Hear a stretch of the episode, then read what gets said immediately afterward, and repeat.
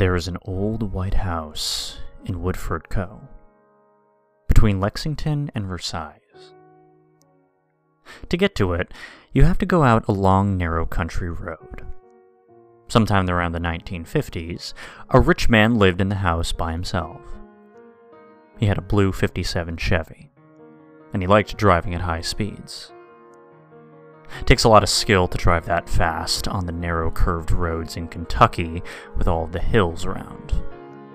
The man was so into it that he started doing time trials on himself, trying to get a faster time with each attempt. There is a blind spot on the road, a very sharp curve into a one lane bridge. One day, the man came racing and skidding around the corner, right into a small school bus. Needless to say, the man and many of the kids were killed. His soul was given the ironic punishment of driving from the house to the bridge forever.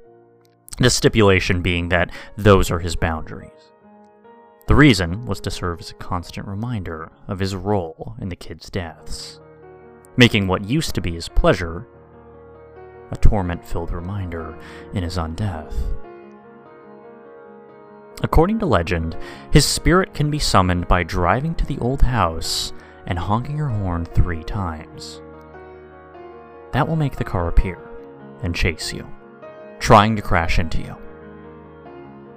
The only chance at escape at that point is to beat the skilled ghost driver, who knows every hill, twist, and turn of the road, back to the scene of the accident.